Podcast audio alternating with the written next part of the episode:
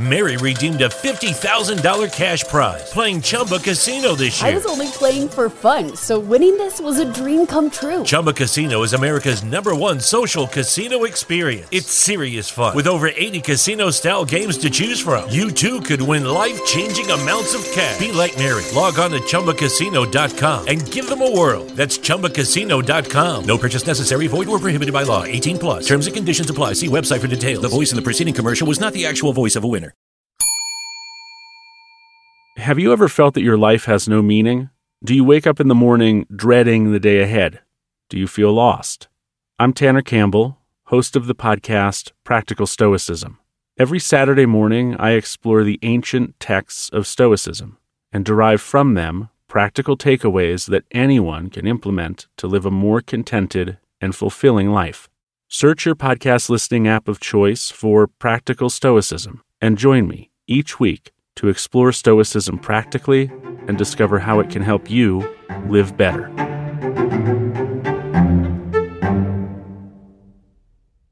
This is a conversation with David Hanson, CEO of Ultra. Ultra has raised $5 million publicly, and David and his partner are funding the project with over 100 employees. Ultra is seeking to become the entertainment platform, building tournaments, crowdfunding, music, movies, etc., all with a single login. So effectively a next generation gaming and entertainment platform built and powered by blockchain. They are still pre-launch. So we talked about the different products they have out there, but game development is very hard. It takes years. They've been working on it for over four years now and have yet to release a product. That's no shame on them.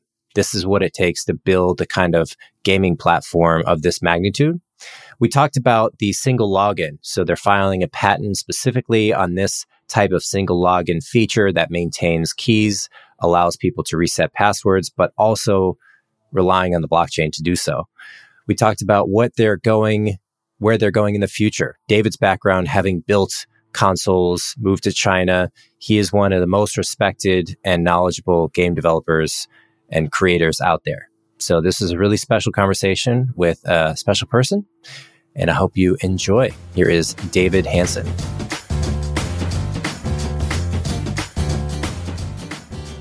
All right, David, we're uh, officially live. Thanks for hopping on today. I'm excited to learn more about you and about Ultra and maybe explore the world a little bit. Uh, why don't we um, I was going to say, why don't we kick it off with? Uh, I'd love to hear a little bit about you and your story. You started Ultra uh, a few years ago. Prior to that, you'd been in gaming for a while. You mentioned you moved to China, uh, lived in China for a while, building console. H- had you always growing up been interested in gaming and viewed this as something that you'd want to spend your career working on and building and enjoying?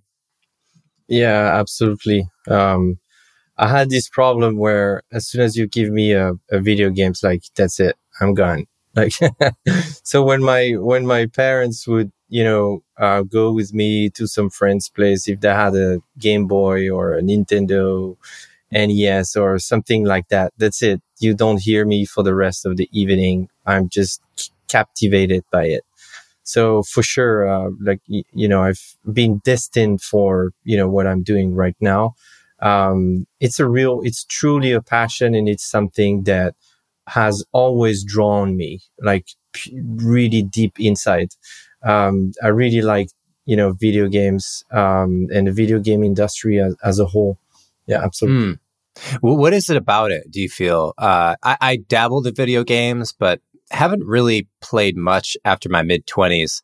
Do, do, you feel like it's a, uh, certainly people refer to things like game mechanics or game theory, and they tend to be, in my opinion, words that get thrown around to describe really maybe complex or difficult to describe psychological or conscious uh, states that we get into. Do you, do you feel like the the reason why games have become more interesting over time is that they increasingly engage our sense of creativity and flow. Um, I'm curious if you have a take on this as to what the what's happening in the world of gaming as far as like what are what are games offering people that makes them so engaging? Yeah, I, I think um, it's really I think it's about an alternate reality, um, mm-hmm. and I think it's very interesting for people that have creativity, you know, um, or you know people that don't have creativity either ways. This is a real um, another way of perceiving the world, um, but also another way of, and it's just another world with different rules, with different sets of parameters. Um, and I, I think games or entertainment is something that is very deep into the human, you know, um, desires. Like you can, you can find games you know, thousands of years old. Um, and it's just a way to entertain and it's kind of like, uh, it's, it's a way to challenge yourself. Um, and I, I, think humans like to challenge themselves and like to challenge other people. Um, and at the same time, so that's one thing. And then there's also, you know, knowledge or storytelling is also something that has always existed. And it's just another way of telling a story.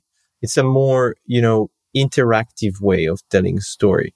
Um, even if the story is really, really simple, you're participating in it. Um, and some of them are extremely deep and they're maybe overwhelming for some players, uh, but they are an incredible delight for some others. Um, so I, I think games are something that fundamentally all humans, some, you know, in some ways like. It's just a new medium. Um, it's digital and this enables a million of other things that would be otherwise impossible. It's kind of like I sometimes I I'm thinking about you know you know game development.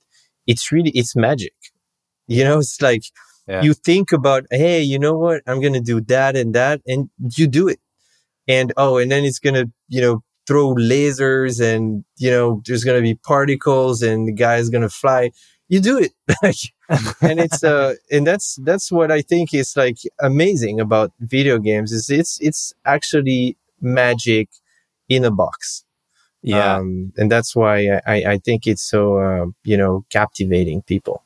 Yeah. Not to, uh, you know, not to inflate you too much, but it almost seems like the closest analogy to if you think of God as as a intelligence that designs a world, a game developer is designing a world from their own imagination and their own creativity to structure Absolutely. a set of rules. It's like, man, that's kind of trippy when you really think about that. Uh, how does the typically throughout history game development has looked? I would I would imagine in feel free to tell me if this is wrong or add context, but the the overarching story has been uh, board games, maybe simple interactive games like a tag or something that people can do without any tools or any anything, and then you have kind of intellectual games where I'm you know uh, asking you a question, you're answering. There's that that category of games.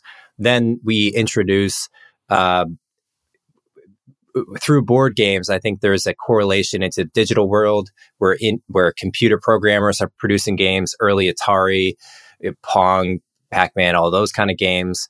And then from there, you have the specialization of the consoles, Xbox, PlayStation, all the game companies build on top of those platforms, and then PC as well.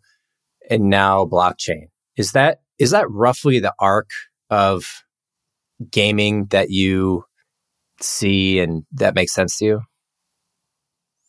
Yeah, yeah, um, it does make sense. Um, it's there's definitely an evolution, um, but I would I would put still a difference um, in mediums. So I think first there's a medium, and then within that medium there's its own evolution. Um, and then like for example board games um, you know, today's board games are like way more advanced and I would even say fun to play than, you know, games 15 years ago. Um, but they're really their own genre. And then you have another medium, which is, for example, the, you know, PC or console, um, or mobile, and they have their own evolution. And what's interesting is that you have crossover from one medium to another. Um, for example, a lot of mechanics and kind of like systems, um, from the game industry kind of like trickled down in the board games today. So board games are so much more sophisticated than before, where you need to count, you know, certain, you know, units of something and, you know, sometimes it's engaged, sometimes it's not engaged or, you know, you're, these are mechanics that would have been, you know, completely crazy, um, 15, 20 years ago. And that's also, you know, why I think board games are still so popular and even growing popularity pa- past years because suddenly instead of just rolling a dice and then, you know, saying who's first to reach, you know, the angle, now you actually have control over the game. You have decisions to take. And this is something that I think um, you know, when you look at them, it's really, it is a lot of things that I feel come from the game industry where, you know, it's much less about randomness and more about control, but still there is some level of randomness. Hmm. Um, yeah.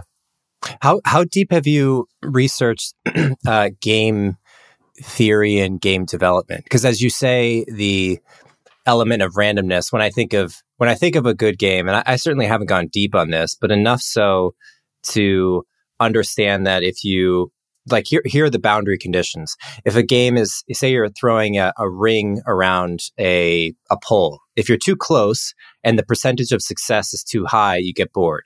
If it's too far away and you can't get it enough, then you become uninspired. It's too hard. You get discouraged and frustrated and you stop playing. And so there's a, there's a balance there of challenge. So that's one, that's one like dynamic. Then there's the element of chance. It, it can't be a hundred percent. It can, I guess you can have a game like chess where everything is visible. Um, but that it seems like it seems like randomness is a, a, part of a lot of successful games intentionally. I think board games like uh, Settlers of Catan, the board game, which is popular, built, I think, in Germany, and they roll the dice. And the dice seem to be a key part of so many board games.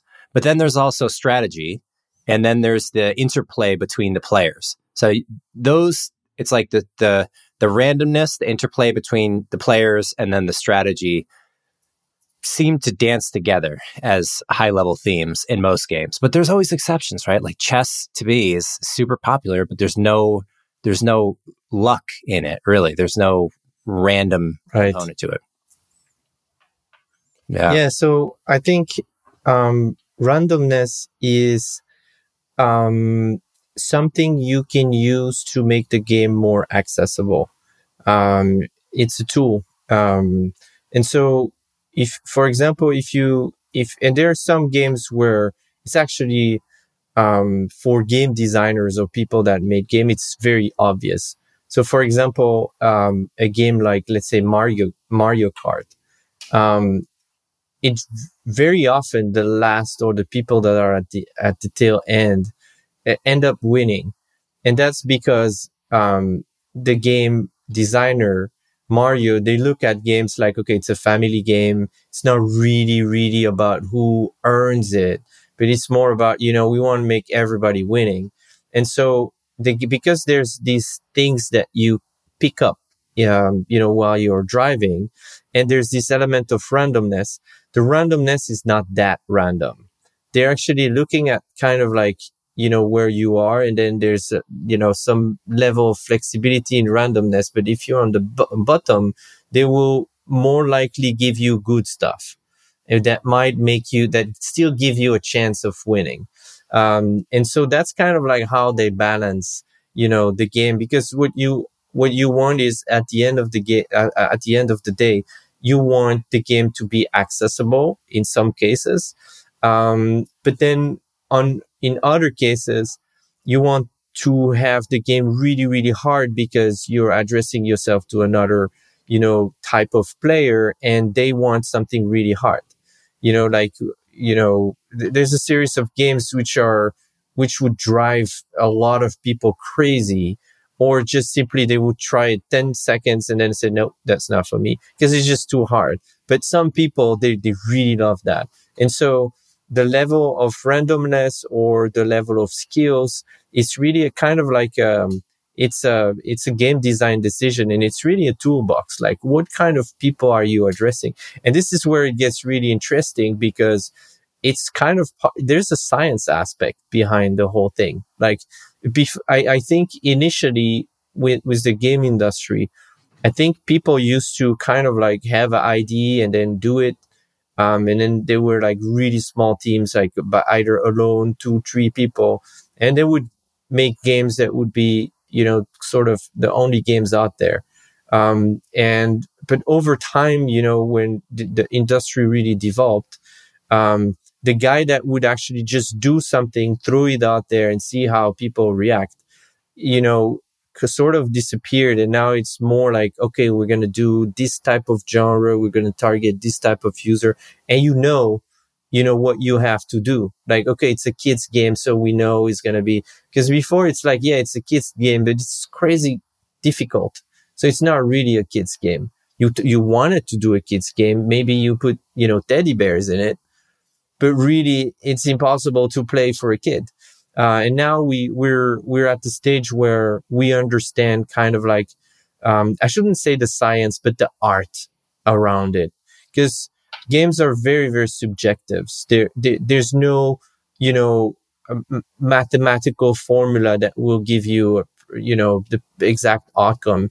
Everything is very you know kind of like gut feeling and then it's a whole and but but, but people get better today at having this gut feeling okay this is going to be for that we're going to do this and that and and and the rules and the level of randomness you put in place are kind of like strategically put in place. Mm, yeah, I would imagine things like how much backstory, how much backstory do you need to give a player to make them engaged in the overarching narrative? So, I'm I'm picturing some of the most complex games being, you know, a quite a lengthy tutorial or intro where it's like you have a story, you read the story, you're in this planet, you have this mission, you have the struggle. And after all of that, then you start gameplay or you choose a character and start gameplay. Whereas if you're a simpler player, it's like choose a car, enter the race, start. You don't need complex narratives to get into it. And that it's kind of interesting that you flirt between this idea of art and science. I think you can quanti- you can quantify parts of gaming, you can say, uh, how quickly do we want to allow the user to engage in the actual gameplay?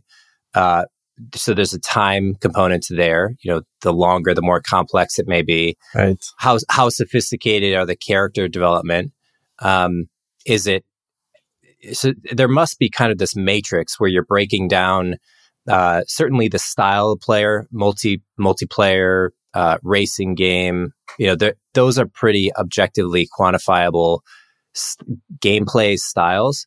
And then the art, I feel, comes into once you understand what quadrant you're in or what component you're in, then it's like, okay, what is the dragon going to look like? What is it? What's the story going to be? Um, and you need both, right? You need the art and the right. science together. You need to understand both how the structure of the game is designed to target your audience, but then also the interesting creative storytelling and graphics that make it engaging for for the right person when you have the right person.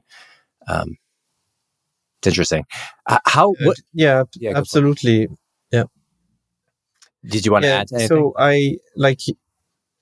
Yeah, so it's it's basically I I see uh, video games I often see video games like snacks. You know, it's kind of like, you know, some days you want one, you know, like a sneaker or, and the other games you want M&Ms. Mm. Uh, other days you want M&Ms. So every, every day or every time of the moment, you want, you might want something like, oh, I'm going to take like, oh, this kind of candy. Cause, yeah, but you still, the next day you come to the same place and you choose this other thing. Um, that's how I see games, like little snacks that, you know, you, you can consume and, you know, it feels good when you take the right one. In the last 10 years, over $100 billion worth of crypto has been lost or stolen, specifically because of poor key management, scams, and hackers. Forget not your keys, not your crypto. Software and hardware wallets have both the same vulnerability that a single private key can be lost, hacked, or simply just misplaced. My new sponsor, the Zengo Crypto Wallet, is a total game changer, bringing wallet security to a whole new level. You have to check out Zengo, an on chain crypto wallet with no private key vulnerability, leveraging advanced cryptography called MPC, which is just until now only been available to multi billion dollar institutions. So, Zengo, most secure Web3 wallet, is the best place to keep your crypto, NFTs, and assets secured. It's also fully recoverable using their biometric recovery system, and it's also just beautiful. Get started at zengo.com and use code ATC to get $20 back on your first purchase of $200 or more. That's zengo.com. Code ATC for $20 back on your purchase of 200 or more. Yeah, yeah. That's interesting. Do you, do you have you interacted with or are you aware of uh, games having a psychological uh, how to ask this question? Like is there often people on game development teams that understand the psyche of people? Like i'm thinking if you understand if you're just specialized in a game theoretical strategist you know if that's your title you're just in charge of all the things that we're talking about and then you have the graphic designer the engineers the product folks. Like, how does a typical game team look like if we were to, you know, look at who built some of the more popular games? How many people and maybe mm-hmm. what are the different like categories of people that are required to build something?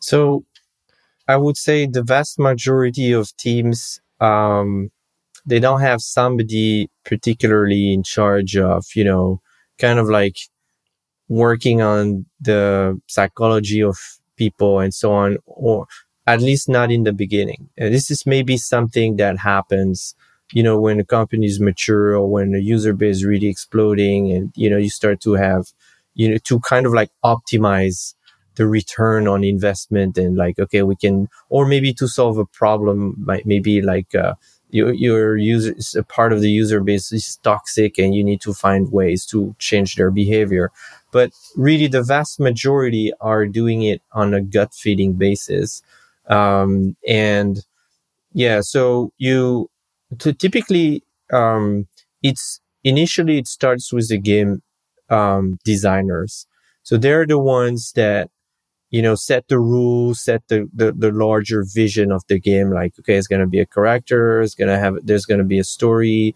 You know, he's looking for, you know, his dad and, you know, whatever. Um, but then, and then they set the rules and everything.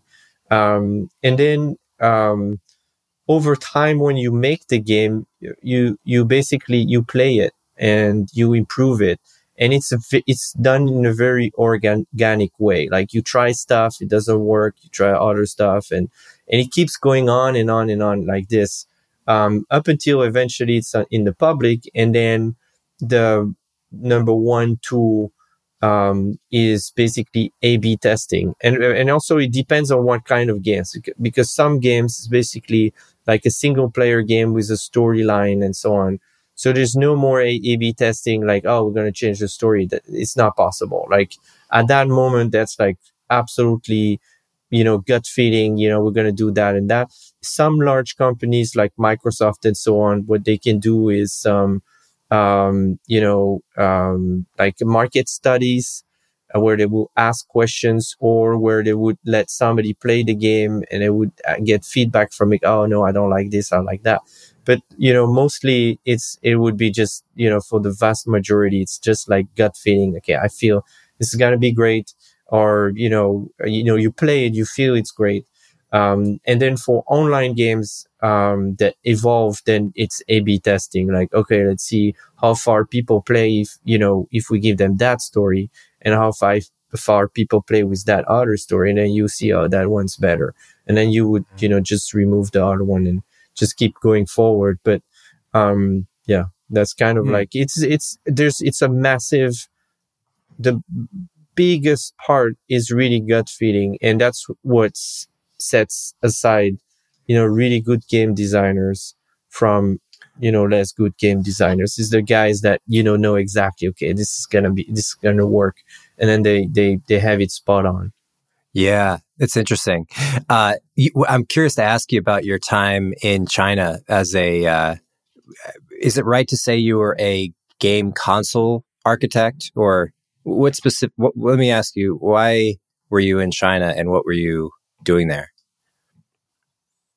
yeah okay um, so I I lived so I'm Belgian. I lived in Belgium. Um, you know, up until I uh, was something like um, 20 years old. Um, I sold my company and I decided, you know, to make a video game studio. And I had a feeling China was the right, you know, way place to go. Um, and probably it was one of the, you know, best major decision I took in my life. Um, it was, you know, really the golden age of China. And so I went there. I, I made a, a test stu- video game studio. We made a mobile, um, studio. We made some mobile games. We were very successful. And then I kind of upped the, the, the game and, and then I started a, um, PC and console video game studio um, which got acquired by a company called Kingsoft in China. And Kingsoft is kind of like considered the Microsoft of China when it comes to mm. Office and different things. And they have a really big arm doing video games. Um, and then when I sold that company, you know, I, you know, I was in the news and, you know, I've been reached out and somebody asked me, Hey, do you want to make a video game console? Cause there's this deal with AMD and yada, yada, yada. You know, long story short, I said, hell yeah. and so, and so we, we started this company, um, and we made this video game console for the Chinese market with AMD. Um, and, and it's, it's, it's really, um, you know, what I do today is really the consequence of my entire, you know, experience, life experience. It's kind of like video games you know, making them and then video games distributing them on console. And now I'm doing the same on PC. And so I have like this, this experience making games and, you know, releasing games and understanding like the difficulty of, um, you know, making games and releasing them, um, and, and then uh, distributing them. And now I'm kind of like, you know, combining both and having, um, you know, building a solution that game developers can leverage to better publish their game and to, you know, have a higher chance of success uh, publishing their game. Interesting. Wow, that must have been a wild ride. Uh, why do consoles exist? If I'm using a Mac or a PC and my computational power nowadays is amazing, I have a high gritty uh, video graphics card are PCs kind of a, a, relic of the past in terms of the specialization of the chips and the, the, the computer graphics card and everything else that goes into a console? Eh, do you? I, am curious. It, I imagine you would agree that that's why they came about: PlayStation, Xbox, the others, Nintendo, Sony. Um, but do you see this as like a bridge to eventually all games just run on your personal computer? So I think um, there's there's been multiple reasons why this happened. I think first of all, um, console existed because people didn't have PCs initially.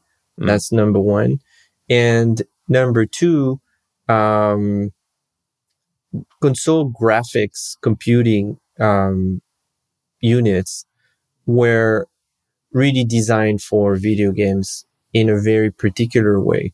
Um, and so you could squeeze out, um, out of the hardware better performance than what you could do on PC. And the thing is on PC, um, there are so many different hardware vendors that make graphic cards and graphic chips and so on. And so, um, it was complicated to optimize games and to really squeeze the power out of, of, of, of these chips. And so it made a lot of sense back in the time to actually have a console where you had a single chip to support and then developers could, you know, work on that. And the console itself was cheap. Um, and so it, it absolutely made sense. Um, the other thing, uh, but, but today, um, this doesn't make sense anymore. Um, wh- I mean, this particular rationale. Um, and because, um, you know, some time ago, um, AMD was working on a, you know, um, way of allowing applications to communicate directly to the graphic card. So, and it was called Mantle. Um, and so basically it's, it's an API, which typically normally you, you send a command to the CPU and the CPU processes it. And then this talks to the GPU. And then there's some back and forth going on. And the idea of Mantle was to get rid of talking to the CPU and talking directly to, to the graphics. Um, and this is something that happened on console for quite some time already. But then AMD said, well, how about we, you know, make this new type of API, which basically, and they call, they, they like to call it direct to metal access, where you, di- you speak directly to the graphic card and then it processes it and it's much, much faster. Um, and so they made this proof of concept essentially that they called Mantle and they were very successful at it when it comes to performance. And then suddenly the, the performance from PC with a similar, you know, GPU, capa- you know, power would be, um, equal because before for PC to have the same performance, you needed actually a much more powerful graphic card to achieve what, you know, PlayStation and Xbox was achieving. But mm. then, um, you know, they, they made Mantle and what happened is that eventually they they basically donated this technology to Microsoft, um, and Microsoft made DirectX 11 out of this. Um, and DirectX 11 has this, you know, ability to compute and to communicate directly to the GPU. And, and so today, you know, we can have the same performance as on, um, on console. Um, you know, at the same time, also the, the pace of, you know, GPUs releasing is much higher than the pace of, um, you know, consoles. So it's been already a while that the, the PC world has been more powerful than the console, you know, aspect, which wasn't the case back in the time. So that argument of why console exists is dead. Um, mm. but I think the, the real reason why it still exists um, there are two. First is the cost, the price of a console. Um, basically, it's really, really cheap. They, they're selling this console at production cost or even below the production cost. And the idea is that they recoup, you know, the, the profits out of them through the, you know, software and subscription plans and so on. And they're doing fantastically well, uh, like this. So you can get hardware that's really, really good for a really low price. Um, especially when the console is released. Because eventually, you know, one, two, three, four years later, um, you know, it's already balanced back in the PC and, and has the same price, um, um, mm-hmm like uh, than than a console. Um, but so that's one, and then the second one is, um, you know, a lot of people don't want to bother or with, with the complexity of a PC and updating their games, installing Steam or you know other um, distribution platforms, and then having the compatibility issues, updating your graphic tr- drivers, all of that. Like they you know, they don't have time. They just want, I, I want to press the, the power button and I want to play.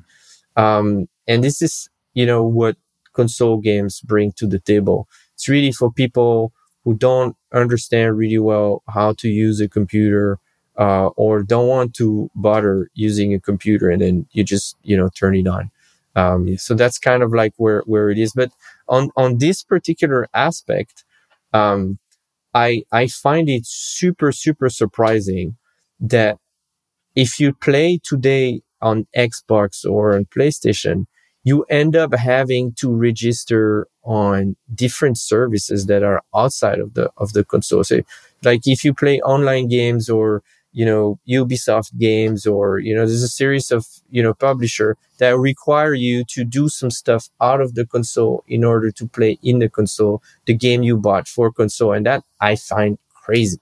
It's just mind blowing for me because they're breaking the whole reason why you want to use a console, which is just I press the button and I, I don't have to do stuff. And now they they just brought that in, and I think it's very stupid. It's very good for us because it basically it becomes again more annoying and cumbersome, which you know kind of like this um, particular um, argument of saying it's easier and it's less cumbersome is kind of like fading away lately.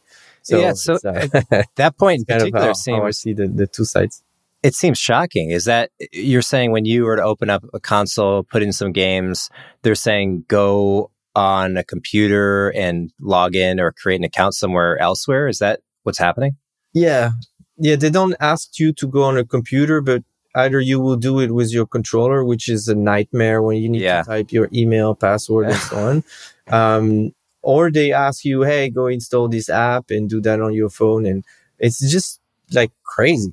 like huh. the whole value of the console is to not have to register and do jump through hoops. That's that's how I see where the value of a console is. Don't jump through hoops, press a button, it works. It's not like this anymore for many games. So, but you know, um, yeah, I won't complain. yeah, well, yeah, it's it's surprising. I would think that they would address that and just have some simple one-time log in and that's it. And it's just portable to every game that you put in there or somehow make that simpler. But interesting. I so the AMD was the pioneer between this uh, API to the graphics card, this direct to metal, and then, like you said, Microsoft took this idea and then ran with it on their own uh, Xbox, and effectively t- today the value prop is is gone. That consoles are more powerful, and it's really just about the specialization and convenience of the consoles, which I understand. I mean, I would, you know, sometimes it's you're you're located in a different position, like where you do your work on your computer might be different where you want to relax and play a game. And so if it's just set up there, I can see how it makes sense where you just want to sit down on your couch. You're you might be in a different position. You're lying down or you got Cheetos, whatever it is, and you're you're just in a different space, uh, which I I could see that appeal, and certainly the much lower cost of the hardware makes sense. But it seems like, and this is yeah. uh, obviously what you realized, that the blockchain changes not only just the dynamics of how people can play games and track value accumulated in games through tokens, but also uh, seemingly the the the architecture of the hardware and computation. Maybe starting there, how, how did you, what did you see on the trend of distributed uh, computation that led you to believe that there's going to be a significant change in how the computation uh, element of this works with blockchain related technology? Yeah, so I think um, I think right now there's a lot of misunderstanding about blockchain technology in the game industry. Um, and I think it's first of all is because the complex the, the the technology itself is complex. And more importantly they're very very different. Like we speak about blockchain technology but if you look one blockchain and another one they can be absolutely different the, the, the fundamental promise of them can be the same, but how they work and, and so on is very different. So, and it's, I can imagine somebody that's not part of the blockchain or the crypto scene that would hear one story on one side and then something completely contradicting on the other side. So it's very confusing.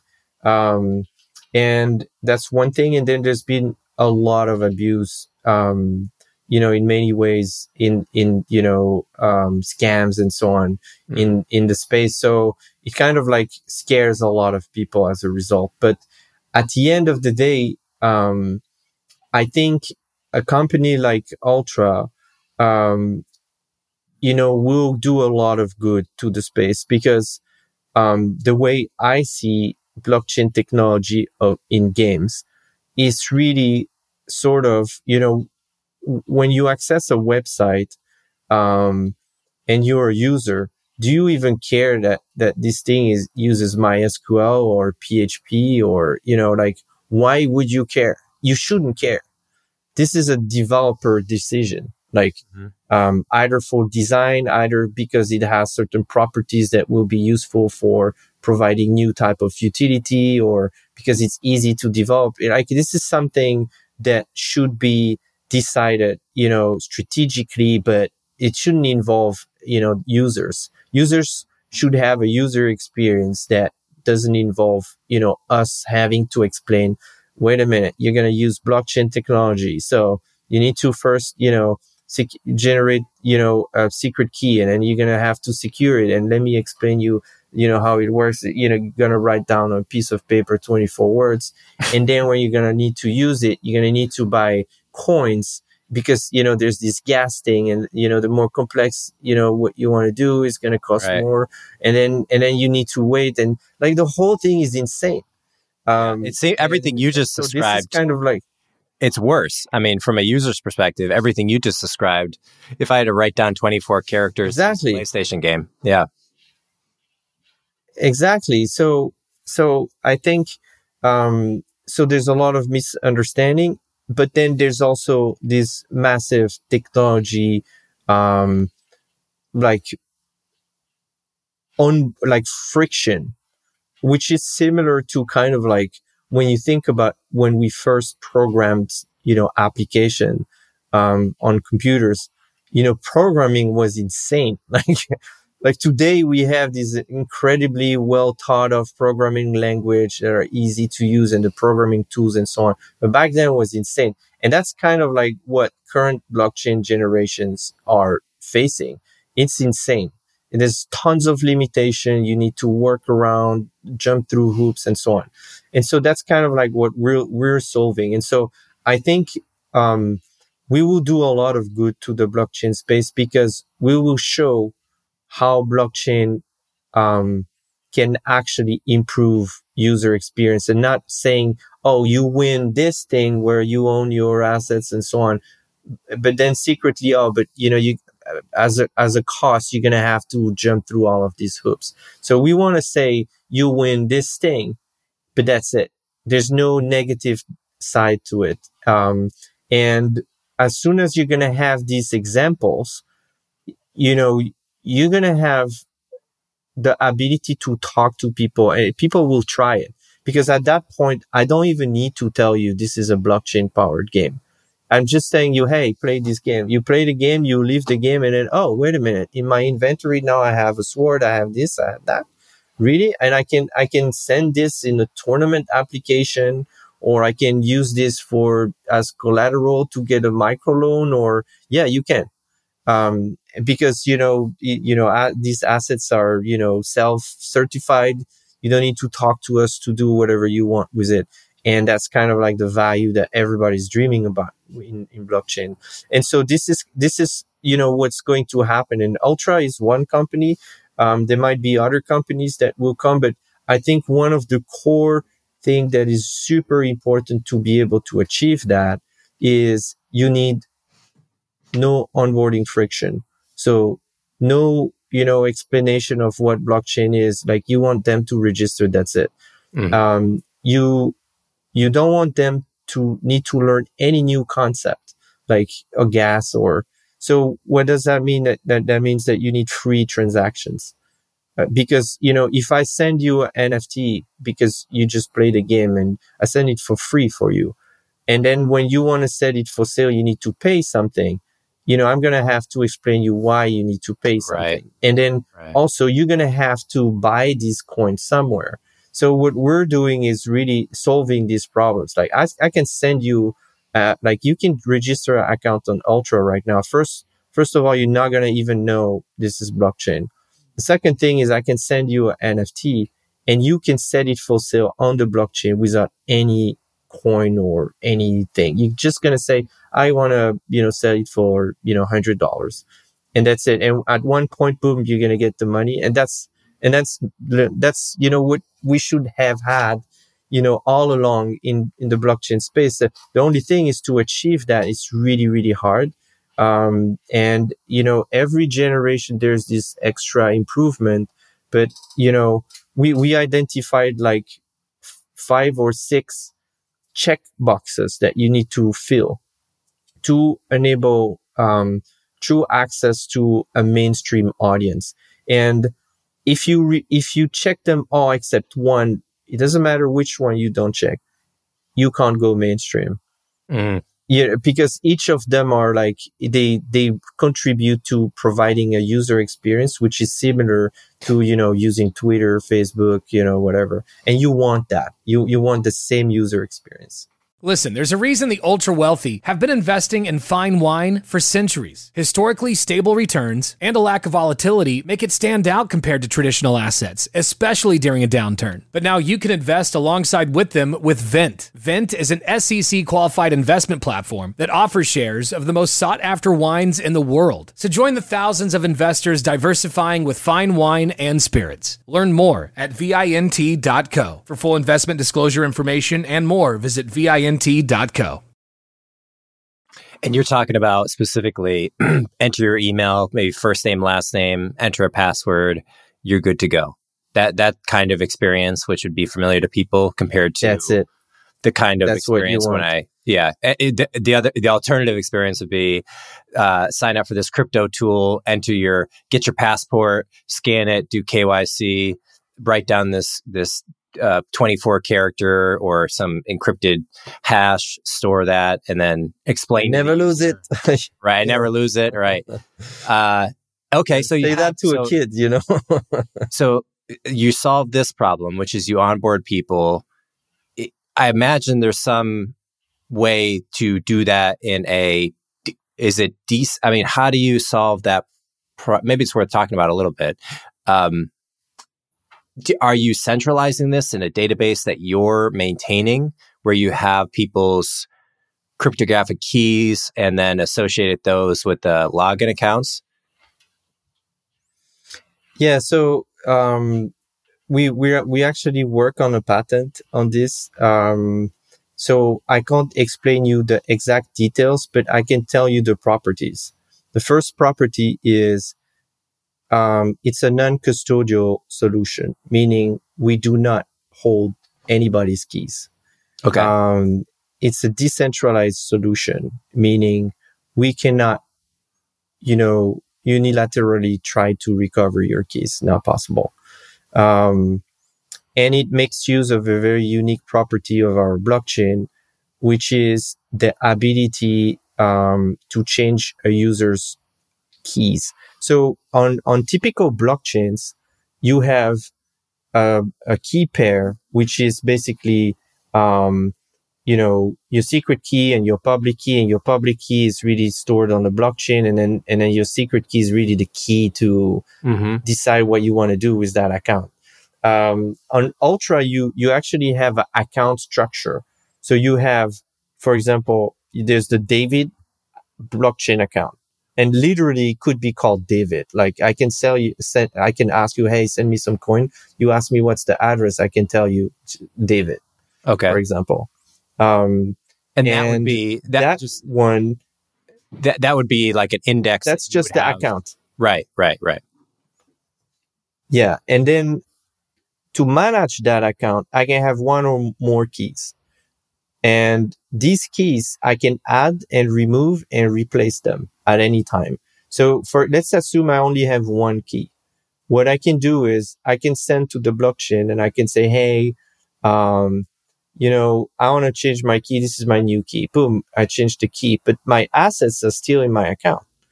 And I can also have multiple keys and, you know, have different permission for each key and so on. So I can say this one can do that. That other key can only move NFTs. This other one can only do that.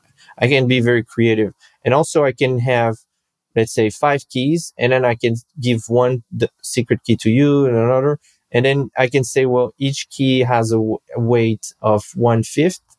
And to sign any transaction for this account, you need three of the five keys, for example. So it's very powerful, very, very powerful um, account structure, and um, and this can be used to recover your keys. So we have a smart contract on the blockchain, which is part of our our system smart contracts, which you can talk to when you want to recover your keys. And then there's this process, which we will describe in the article that, um, once we, we're granted our patent, which will basically recover your key. So you are the ones that the person that recover your key. Um, and, and to this key recovery mechanism, what is super, super important, um, and which is a major quality of our recovery mechanism is that when you create your account, when you're onboarded on Ultra, we don't need to explain you anything about how you're going to have to or steps you need to do right now um, to be able to recover later. so neither we have to tell you how you're going to have to recover it later. So basically, it's really when you need it that you're going through a step by step, you know, kind of like, uh, you know, um, like a workflow. And then at the end, boom, you got your keys. Um, and so that's kind of like the, the, the, something that really, really is needed in the blockchain space to really check one. That's one of the boxes that you want to check to be able to address a mainstream audience. Mm. So it sounds like when people sign up, maybe they don't have their private key yet, but then when they make a transfer, they get some sort of digital property that's associated with a uh, a token, like an NFT. Not really. Oh, not really. As, so, as soon as you register your account on Ultra, and as soon as you're logged in for the first time with your, you know, classical Ultra account. So there's two things. There's Ultra, the platform mm-hmm. account, uh, which is, you know, similar to YouTube or Twitter account, whatever. And then there's your blockchain account. There are two different things. But as soon as you log in Ultra, your computer will generate a key pair that we don't know. We never will ever know what it is. And then you provide us the public key and then the key, the account will be created. And then your secret key is then protected in a particular way, which you can later recover. But so that's kind of like what is really, really important and really powerful with Ultra's app ecosystem is um, this ability to have the best of both worlds. Like you actually generate your keys on your computer, but the account recovery solution is very similar to and like uh, what people are used to. And so, so because some blockchain services, what they do is they say, yeah, we're blockchain service, but they really hold your keys.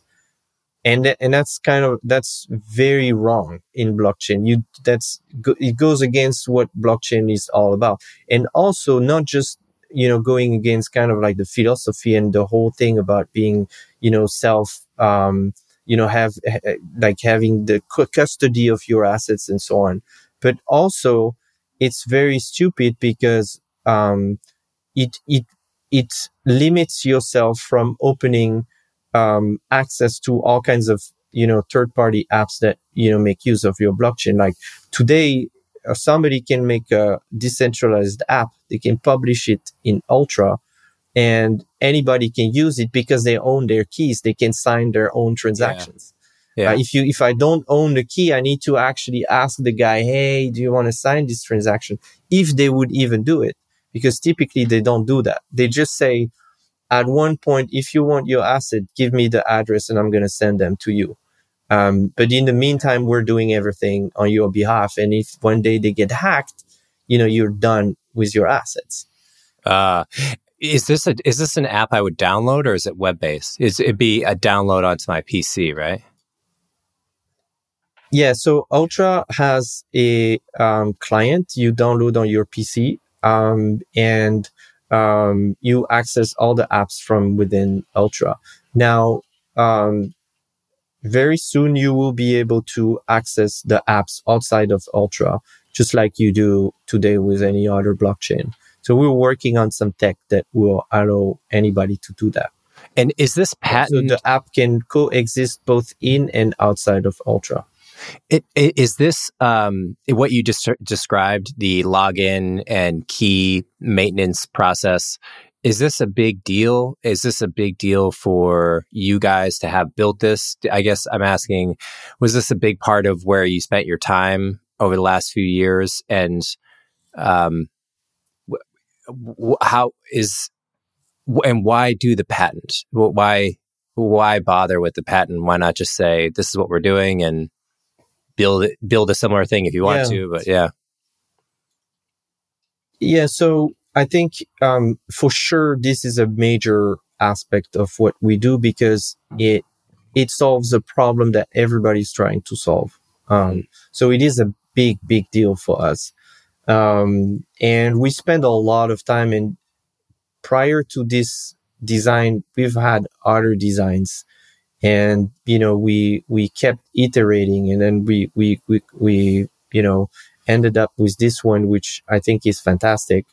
Um, and then when it comes to the patent, um, I think one of the reasons why, um, we have this patent is simply because we see a lot of people patenting a lot of stuff. And for us, it's important to kind of like, um, gear up uh, because maybe one day somebody's going to claim, Hey, you're infringing my patent. And then we might be in a position to say, Hey, you too. Um, and that's kind of like how it works. Um, that, you know, it happened with, you know, the phone wars um, and then we saw, you know, Motorola being purchased just because they had the patent, which allowed, you know, to find an agreement between each other. And so it's kind of like this, like we're, we're a small company, but we, you know, we, we do a lot of innovation and we should protect ourselves from yeah. external nuisance. Um, yeah. Yeah. Yeah. Interesting. Yeah. I don't often hear, uh, crypto companies patenting. Nothing wrong with it. Maybe more should uh, or maybe they just don't have anything worth patenting. That could be t- true too. You guys launched the token. There's uh, a lot of people who follow the project. You've raised about five million through that token launch, I presume.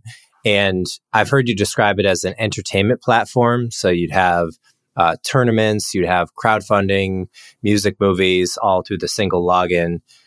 Is that where is it today? We're recording early June 2022.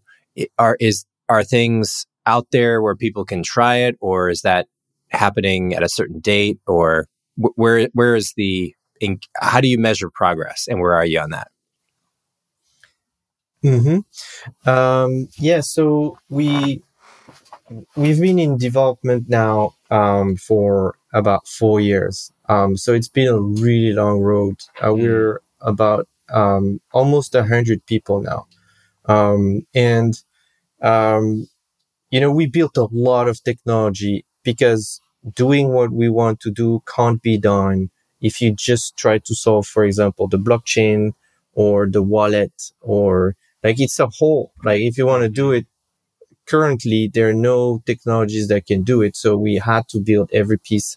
So it took a lot of time. Um, and so now we're here. Um, we have our app ecosystem kind of framework we call internally Ultra OS, which is really a little application you install on Ultra, just like you would install Steam on uh, on on your computer. Sorry, um, and um, so that's there. And then the blockchain is working. It's in public, um, like accessible. Um, if you install the client today, you will get access to because we we're an app ecosystem uh, a little bit like Android, but for desktop, where you will see, you know, you can you will be able to choose different apps you want in your app bar. Uh, but right now, we we we only have on the public side, we only have Ultra Wallet, which mm-hmm. is our cryptocurrency wallet. But we also have um, the unique marketplace, which is our NFT marketplace, which is in closed beta and will be um, very soon um, published publicly. Um, we also have Ultra Games, which is our game distribution platform, which is similar to Steam. Um, we have the Game Dev Center, which is an application game developer use to publish their game.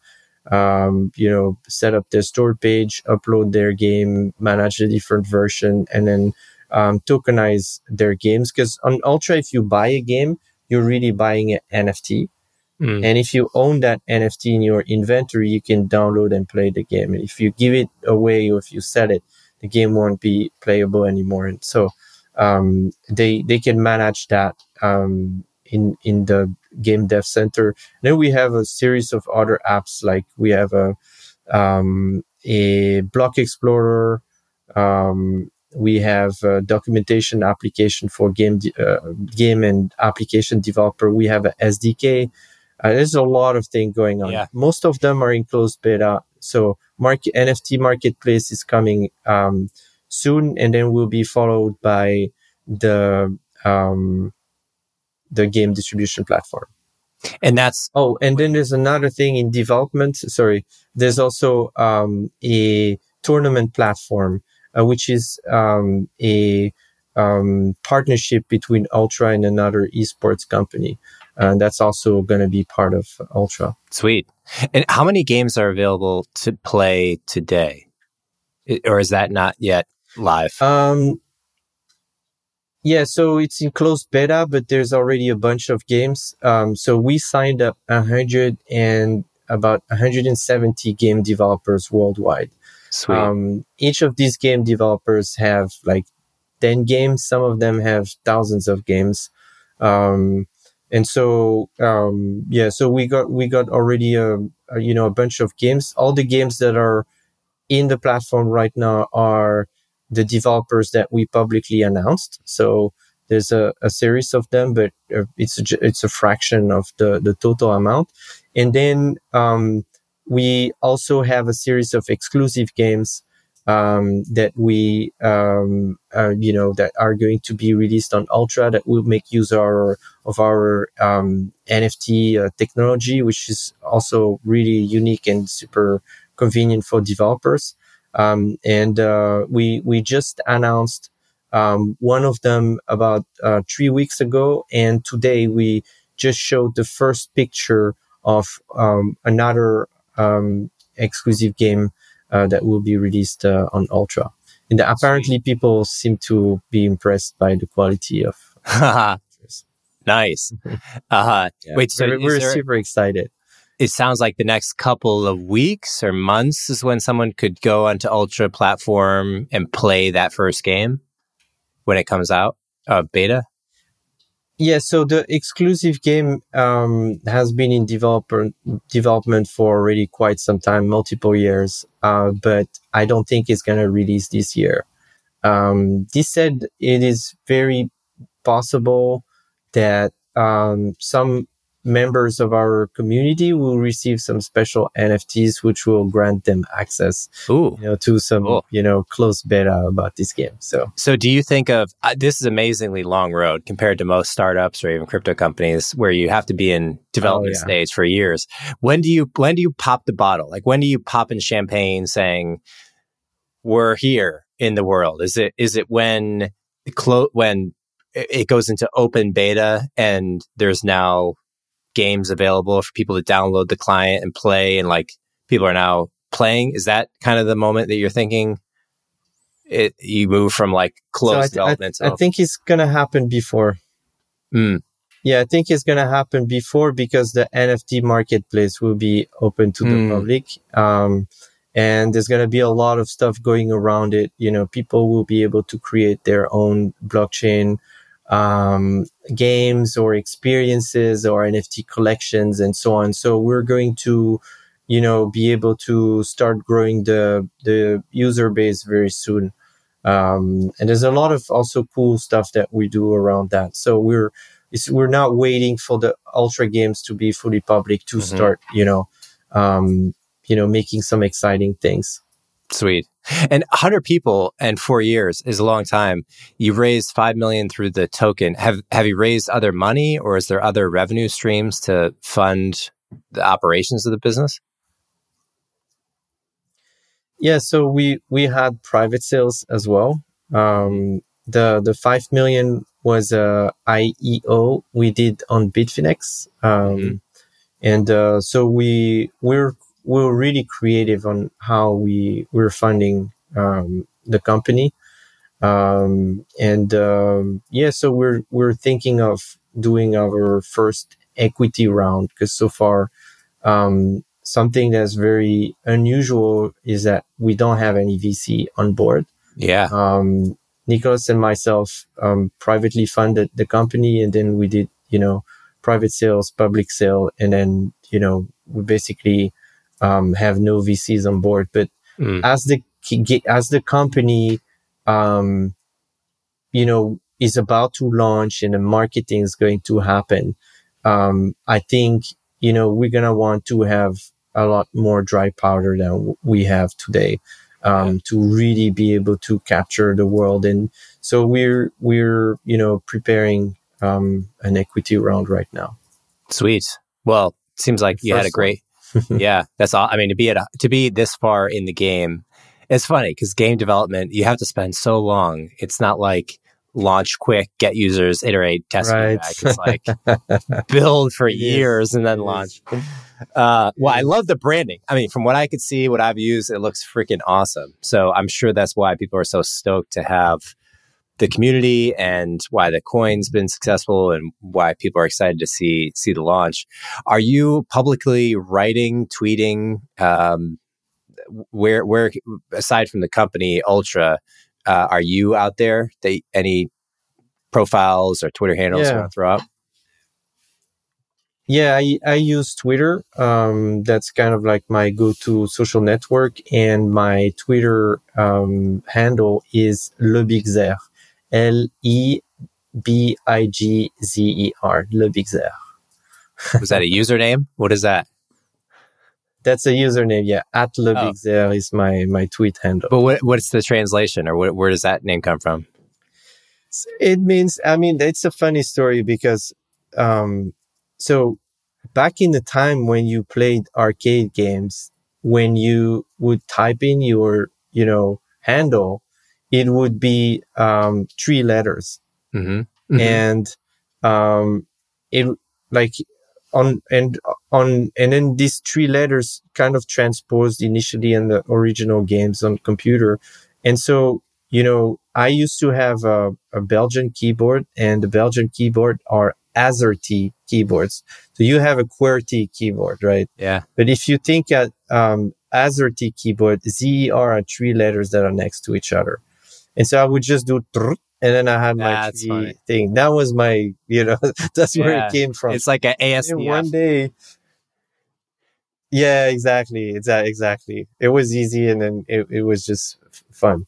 And then, but eventually, one day when, um, you know, Twitter, uh, oh, sorry, when um, Google announced like their Google Gmail um, service, I I tried to register ZER, but of course it was it, it, was taken. And I tried like a lot of things, and then I, I just thought Le Big Zer, and it just that's how it stayed.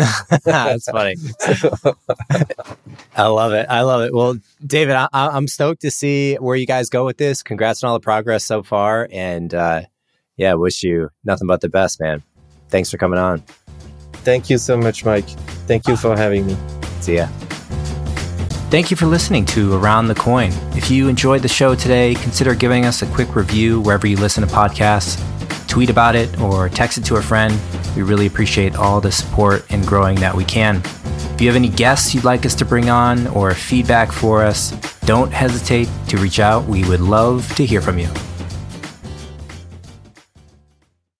Mary redeemed a $50,000 cash prize playing Chumba Casino this year. I was only playing for fun, so winning this was a dream come true. Chumba Casino is America's number one social casino experience. It's serious fun. With over 80 casino style games to choose from, you too could win life changing amounts of cash. Be like Mary. Log on to chumbacasino.com and give them a whirl. That's chumbacasino.com. No purchase necessary, void or prohibited by law. 18 plus. Terms and conditions apply. See website for details. The voice in the preceding commercial was not the actual voice of a winner.